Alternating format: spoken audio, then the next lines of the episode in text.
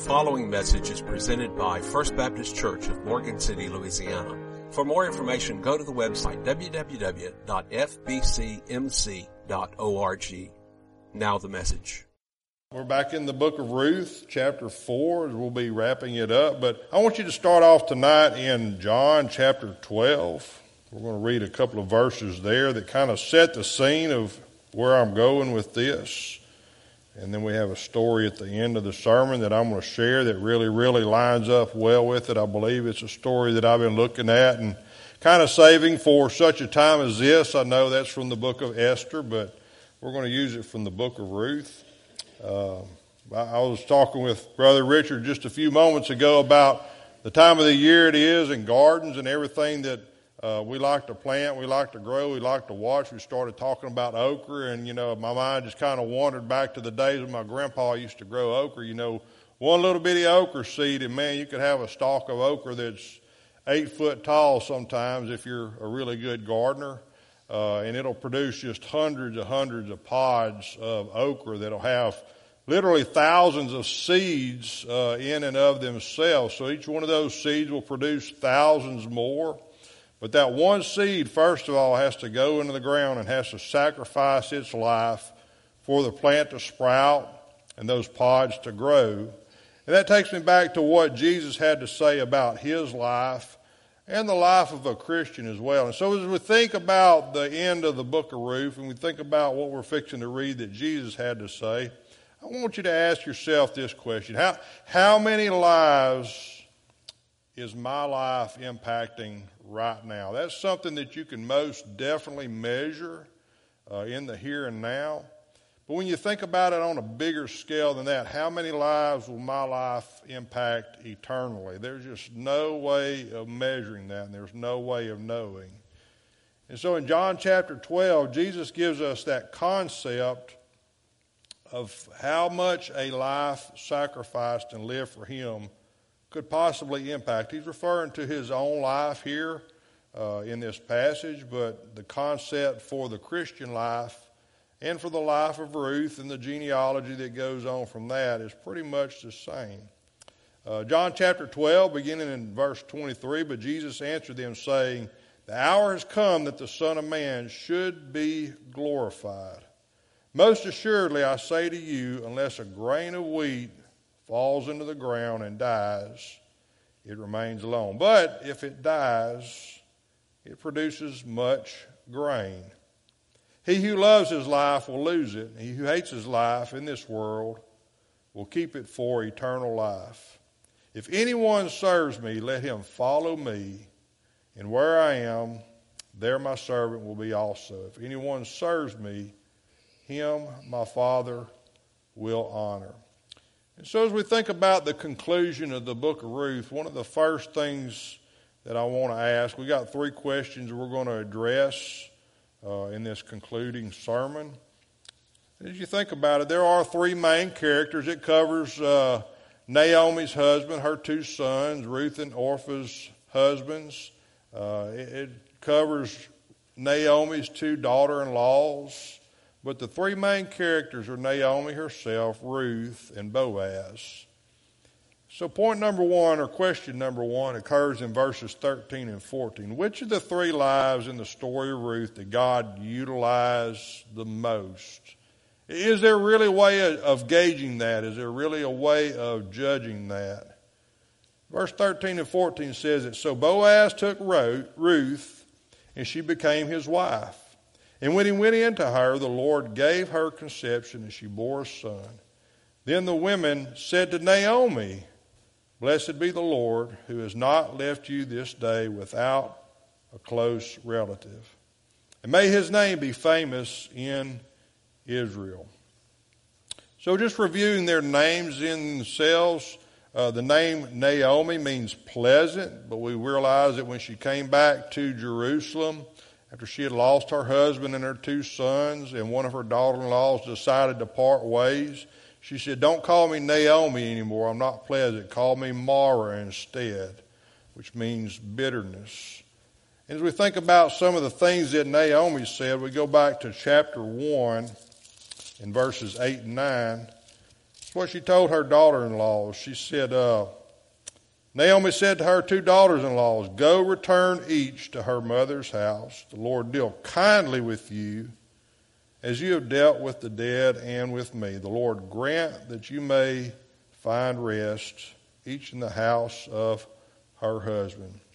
So Naomi's nature was to take care of their daughter. She wanted to see that her daughter-in-laws were happy, and she gave them that option. She actually urged them, go back home to your family. Go start your life all over again. One accepted the offer and she went back, but Ruth declined the offer. She said, I want to stay with you. As we think about Ruth and her life, the name Ruth means the act of seeing or sight or something worth seeing, or basically friendship is what Ruth's name means. And Ruth's response, her famous quote in this whole book is in chapter 1, uh, verses 16 and 17. Ruth said to her, She said, Entreat me not to leave you or to turn back from following after you. For wherever you go, I will go. Wherever you lodge, I will lodge. Your people shall be my people, and your God my God. Where you die, I will die, and there will I be buried. The Lord do so to me, and more also, if anything but death parts you and me. So that goes back to that comment that Jesus made back in John chapter 12. Ruth was saying, Wherever you die, I'm going to die. And from the life of Ruth and her passing away, her obedience, her following Naomi, and her wanting to draw closer to the Lord, her life became something so magnificent. And so much came from her life because she was devoted to following her mother in law. And she was devoted to following the Lord and drawing closer to the Lord and finding out who this God that her mother in law loved so much and followed herself. And then we look at the hero of the story, Boaz, the kinsman redeemer. His name means strength of fleetness. I look back at some of the quotes that he had and some of the, the passages that we covered that he was in. And he looked at Ruth's life. He looked at what Ruth was doing and he wanted to bless her. He wanted to help her. And in chapter 2, verse 12, the, the verse that jumped out at me in Boaz in his life says, The Lord repay your work and a full reward be given to you by the Lord God of Israel under whose wings you have come for refuge. So I've kind of been waiting a long time to say this. I, I, I left this for the last. So at the beginning of this story, Boaz was not a very kind person. Uh, you could actually say that he was a little bit ruthless. I hate that James is not here. James has kind of been waiting on that one, but. Uh, all throughout this story, man, I, Boaz just showed kindness. I think he was probably one of the more kind, especially there in this day and time. You remember us talking about this happened during the period of the judges, which is a dark, depressing, uh, oppressive time. Uh, someone like Boaz just really, really uh, stood out in the background of what was going on in the time frame of the book of Ruth. And so anyone that greets his employees by saying, the Lord be with you, I think is an overly kind person. He was never ever ruthless, if you want to call it that. But I think he was an overly kind person who really loved the Lord, who genuinely had a heart for helping people.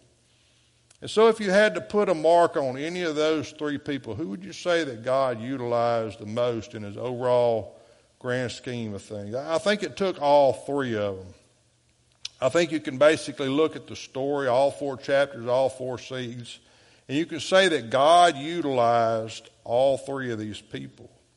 But here's the thing all three of those people had to be willing to be used by God.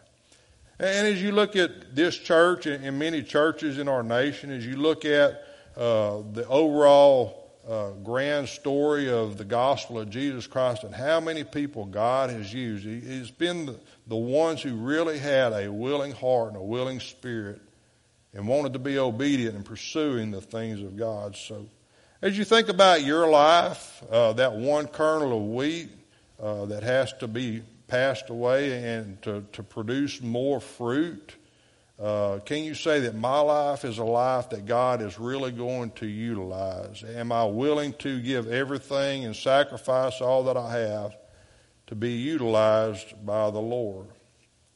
And so the next question I want you to ask is this uh, Who has God used to help restore your life? So if you think about the situation that Naomi and Ruth is in, Boaz was definitely the one that God used to restore their life to where it needed to be. Uh, two widows in a, in a, foreign land, they've come back home. Uh, two widows trying to survive in a culture that wasn't technically friendly to widows. Uh, they come back, and, and Boaz basically helps restore their quality of life to where it needs to be. And as you think back upon your life, the place where you're at now in your Christian walk, uh, how many people or who specifically has God used to help restore your life? So here's what I want to challenge you to do. Maybe think about this later on today. Think back through your life about maybe the five sermons that you've heard in your lifetime that have really impacted where you are right now. That list is going to be hard to think of. Those five sermons are going to be hard for you to write down. But if you go back over your life and you think about the five people that God have used, the five relationships in your life to bring, you can probably think of it just like that. Here's one person. Here's another person. Here's somebody else that God sent. Those, those five sermons, man, they come and go. There's some that have probably really impacted your life that you'll never ever forget. You might not remember the person that preached them. You might not remember the specific topic or the passage that they used. But those five people, you're going to remember how old you were. You're going to remember what they did. You're going to remember what they said. And so those five people are the ones that really help, uh, that God really used to help restore your life and bring you to where you are right now. Think back to who had the greatest impact upon your life. So, no doubt about it, God used Boaz to restore Ruth and Naomi. And he made a huge, significant impact, not only in their life. He was just doing what came naturally to him. He was being obedient to God. He was showing them the love and kindness of the Lord. And it made an eternal impact, not only for Ruth and Naomi, but for God's kingdom as well, as we're going to see here in just a little bit. So, the person in your life that made the greatest impact, what type of person was it? What did they say? What did they do? Were they just uh, point blank with you about everything that needed to be done? Were they a teacher? Were they gently nudging you in the direction of the Lord? How did they know that you needed that little lift at just the right time? So as I think back upon my life, man, I can remember specific Sunday school teachers. I, I can remember things that my grandfather said. I can remember hearing my grandmother pray. I, I can hear my dad clearly saying, you know, if it's a job worth doing, it's worth doing right. I can think of all of those people that impacted my life. I remember as a teenage boy, Man, I had some Sunday school teachers. I had one of them, man, he would just break down and start crying, and I say, What in the world is wrong with this guy? I didn't understand at the time, but I understand now where his heart was and what he was trying to teach us. Now, let's turn this over the other way. Whose life are you currently involved in to help draw them closer to the Lord? Is there a life right now that God is using you to restore them to where they need to be? Is there a life that God is using you to utilize you the most in their life to make a significant eternal impact?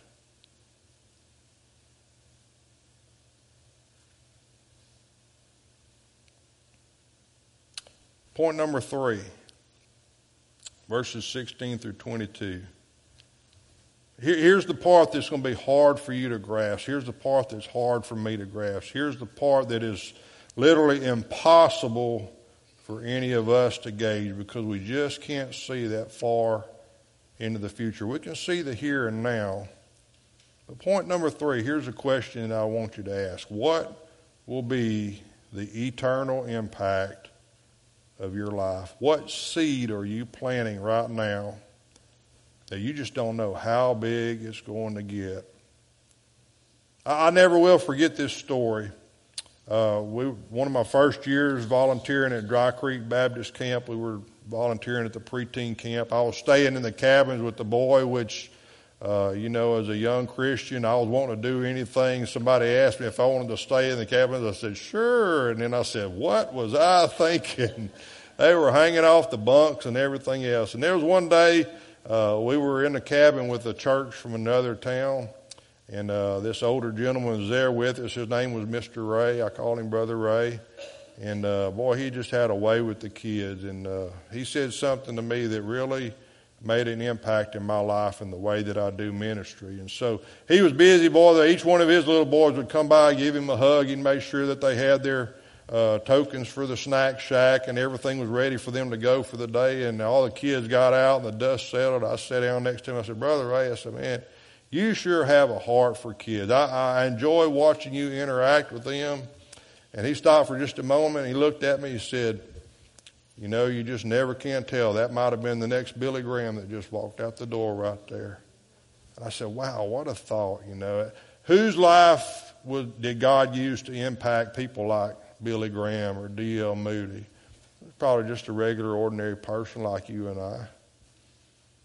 So that's what I want you to think about is what will be the eternal impact of your life. So in the story of Ruth, God takes what we view as a disaster and he turns it into a masterpiece for his glory and for his kingdom. Let's look and see how this story ends up. It's really incredible how this falls into the grand scheme of things throughout the Bible. Um, Verse 16 Then Naomi took the child and laid him on her bosom and became a nurse to him. Also, the neighbor women gave him a name, saying, There is a son born to Naomi. And they called his name Obed. The name Obed means worshiper or a servant who worships. He is the father of Jesse, the father of David one of the greatest kings in the nation of Israel, came out of this story. This story that started off with tragedy and loss and heartbreak and despair. Verse 18 Now this is the genealogy of Perez. Perez begot Hezron. Hezron begot Ram. Ram begot Amminadab. Amminadab begot Nahshon. Nahshon begot Salmon. Salmon begot Boaz. And Boaz begot Obed. Obed begot Jesse, and Jesse begot David. What an incredible insert and what incredible detail the person that wrote this book and securing the, the lineage and the genealogy and writing it down and recording it for us to see just exactly what God was doing way back when Ruth and Orpah's husbands, Naomi's sons, passed away. What we see in the beginning of this story is, a, is an overall tragedy, man, a heartbreak. Two, two ladies, one daughter in law is having to part way and go in a direction.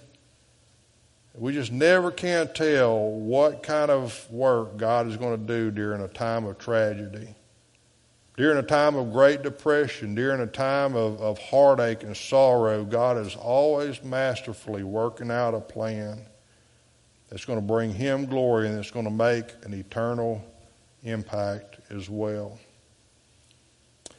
So those are the thoughts that I had as we wrap up this book. Is just incredible detail that God had of working out uh, each and every situation of our life.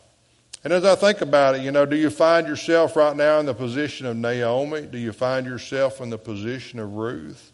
Or do you find yourself in the position of Boaz, where I'm able to step in I, I can help someone out in a situation, I just don't know what my random act of kindness is going to do. I don't know how God is going to utilize my generosity towards another person to maybe restore uh, their life to where it needs to be.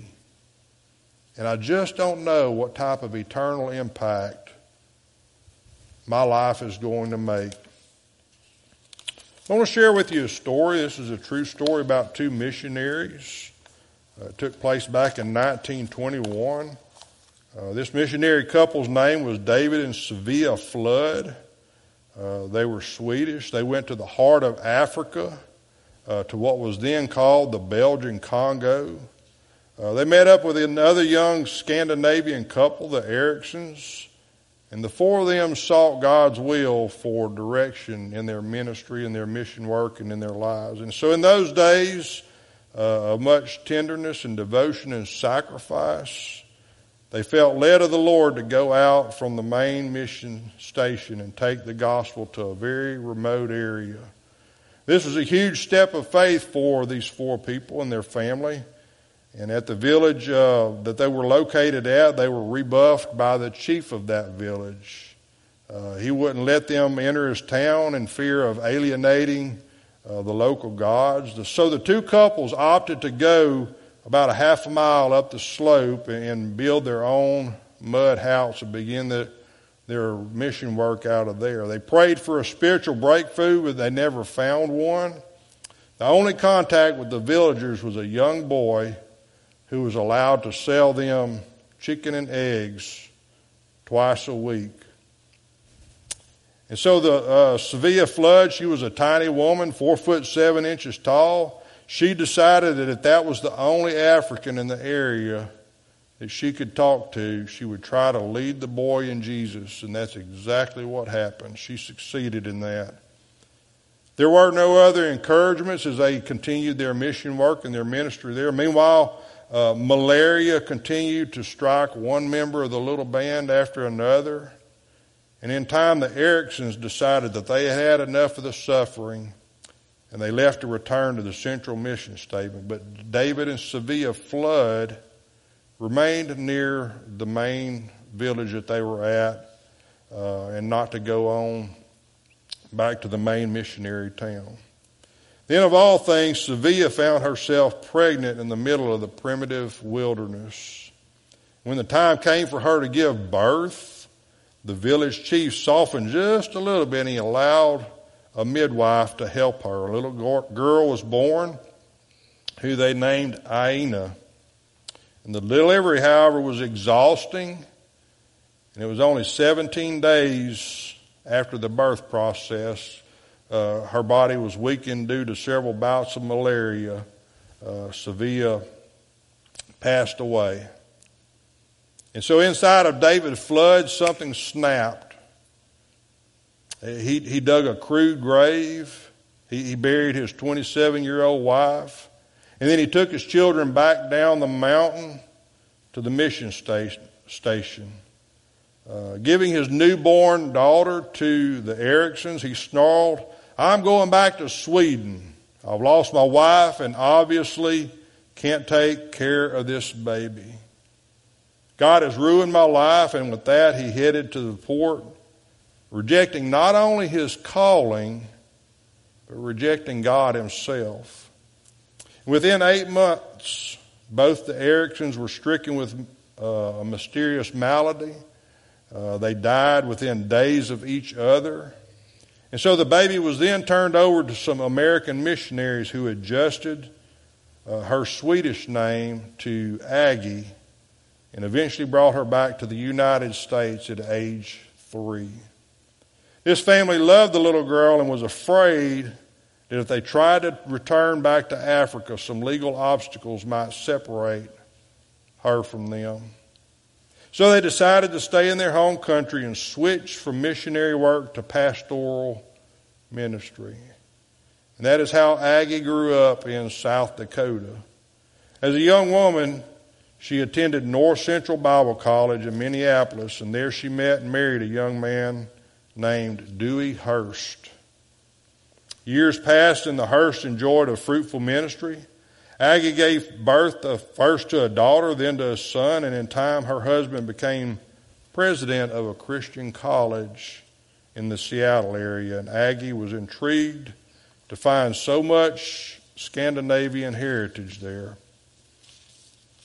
One day, a Swedish religious magazine appeared in her mailbox. Uh, she had no idea who had sent it. And of course, she couldn't read the words, but as she turned the pages, all of a sudden, a photo stopped her cold. There, in a primitive setting, was a grave with a white cross, and on the cross were the words, Sevilla Flood. Aggie jumped in her car and went straight to a college faculty member who she knew uh, could translate the article. What does this say? She demanded. The instructor summarized the story. It was about missionaries who had come to Ndolera long ago, the birth of a white baby, the death of a young mother, the one little African boy who had been led to Christ, and how, after the whites had all left, the boy had grown up and finally persuaded the chief to let him build a school in the village. The article said that gradually he won all his students to Christ. The children led their parents to Christ. Even the chief had become a Christian. And today there were 600 Christian believers in that one village. All because of the sacrifice of David and Sevilla Flood.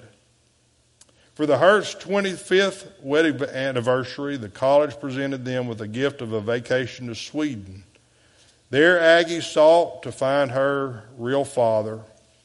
An old man now, David Flood had remarried, fathered four more children, and generally dissipated his life with alcohol. He had, reluct- uh, he had recently suffered a stroke, and still bitter, he had one rule in his family never mention the name of God because God took everything from me. After an emotional reunion with her half brothers and half sister, Aggie brought up the subject of seeing her father. The others hesitated. You can talk to him, they replied. Even though he's very ill now, but you need to know that whenever he hears the name of God, he flies into a rage. Aggie was not to be deterred. She walked into the squalid apartment with liquor bottles everywhere and approached the 73 year old man lying in a rumpled bed. Papa, she said tentatively. He turned and began to cry. Aina, he said, I never meant to give you away. It's all right, Papa, she replied, talking him gently her, uh, taking her, him gently in her arms. God took good care of me. The man instantly stiffened. The tears stopped. God forgot all of us. Our lives have been like this because of him. And he turned his face back to the wall. Aggie stroked his face and then he continued, and then continued undaunted. Papa, I've got a little story to tell you, and it's a true one. You didn't go to Africa in vain. Mama didn't die in vain. The little boy you won to the Lord grew up to win that whole village to Jesus Christ. The one seed you planted just kept growing and growing. Today, there are 600 African people serving the Lord because you were faithful to the call of God in your life. Papa, Jesus loves you. He has never hated you. The old man turned back to look at his daughter's eyes, and his body relaxed. He began to talk, and by the end of the afternoon, he had come back to God. He came back to the God he resented for so many decades. Over the next few days, father and daughter enjoyed warm moments together. Aggie and her husband soon had to return to America, and within a few weeks, David Flood had gone to eternity. A few years later, the Hursts were attending a high level evangelism conference in London, England, where a report was given from the nation of Zaire, the former Belgian Congo. I think you see where this is going. The superintendent of the national church, representing some 110,000 baptized believers, spoke eloquently of the gospel spread to his nation. Aggie could not help going to ask him afterward if he had ever heard of David and Sevilla Flood. Yes, madam, the man replied in French, his words then being translated into English. It was Svea Flood who led me to Jesus Christ. I was the boy who brought food to your parents before you were born. And in fact, to this day, your mother's grave and her memory are honored by all of us. He embraced her in a long, sobbing hug, and then he continued, You must come to Africa to see, because your mother is the most famous person in our history. In time, that is exactly what Aggie Hurst and her husband did. They were welcomed by cheering throngs of villagers. She even met the man who had been hired by her father many years to carry her back down the mountain in the hammock cradle. The most dramatic moment, of course, was when the pastor escorted Aggie to see her mother's white cross for herself. She knelt in the soil to pray and gave thanks. And later that day in the church, the pastor read from John 12, 24. I tell you the truth, unless a kernel of wheat falls in the ground and dies, it remains only a single seed. But if it dies, it produces many seeds. And then he followed with Psalms 126, verse 5. Those who sow in tears shall reap in joy. So this was an excerpt from Aggie Hurst's book on the inspiring story of a girl without a country. This was her own words, her own testimony, her own autobiography. so I just thought about how much that lined up with the story of Ruth and how God orchestrated everything. And in time that it seemed like everything was falling apart and everything was coming apart at the seams, God was actually weaving something together that was beautiful, something that made an eternal impact, and something that eventually led to the genealogy of the Lord Jesus Christ. So, my encouragement for you tonight is this. You may not see what's going on right now. You, you may not live to see the impact that your life is going to make. But just like Ruth and Naomi and Boaz, God is orchestrating something, and you, you may be that one piece of the puzzle that God is needing. You may be that one life that God is wanting to utilize to bring someone else into restoration, to impact their life for all eternity. And just like that day at Dry Creek Baptist Camp, you, you may deal with somebody that that might be the next Billy Graham. That might be the next D.L. Moody. That might be the next great missionary. That might be the next David in Svea Flood. You, you just don't know how big of an impact your life is going to make until you say, God, here I am, send me. I, I want to be that kernel of wheat that you plant in someone else's life that produces much, much fruit. So as Nancy makes her way to the piano, we're going to have a time of invitation tonight. With every head bowed and every eye closed, I want you to think back to a time just a few months ago. Brother Sam Moore was here. We were in revival. Many of us, myself included, made a commitment at some point in time this year, some point in time in the near future, we were going to step out of our comfort zone and we were going to share our faith with someone else. Are you still pursuing that commitment? Are you still honoring the, the commitment that you made to the Lord by saying, God, I, I want to be that one kernel of wheat that you use in someone else's life? Maybe you weren't there that night. Maybe you need to make that commitment. Maybe you need to step out now and say, I want my life to make an eternal impact by influencing someone else and helping them discover the God that loves them, just like Boaz and Naomi did for Ruth. So as the music begins to play, the altars are open. We'll have just a few verses of invitation, a time for you to do business with the Lord. Look around. Think about somebody you've seen here visiting lately.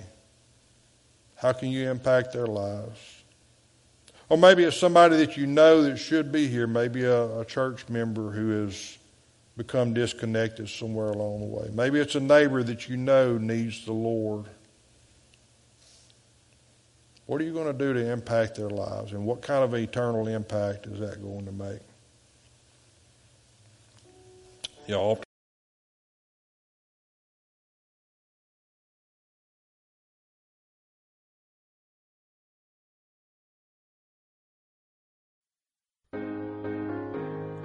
The preceding message was presented by First Baptist Church in Morgan City, Louisiana. For more information about a relationship with Jesus Christ or about First Baptist Church, including contact info, go to the website www.fbcmc.org.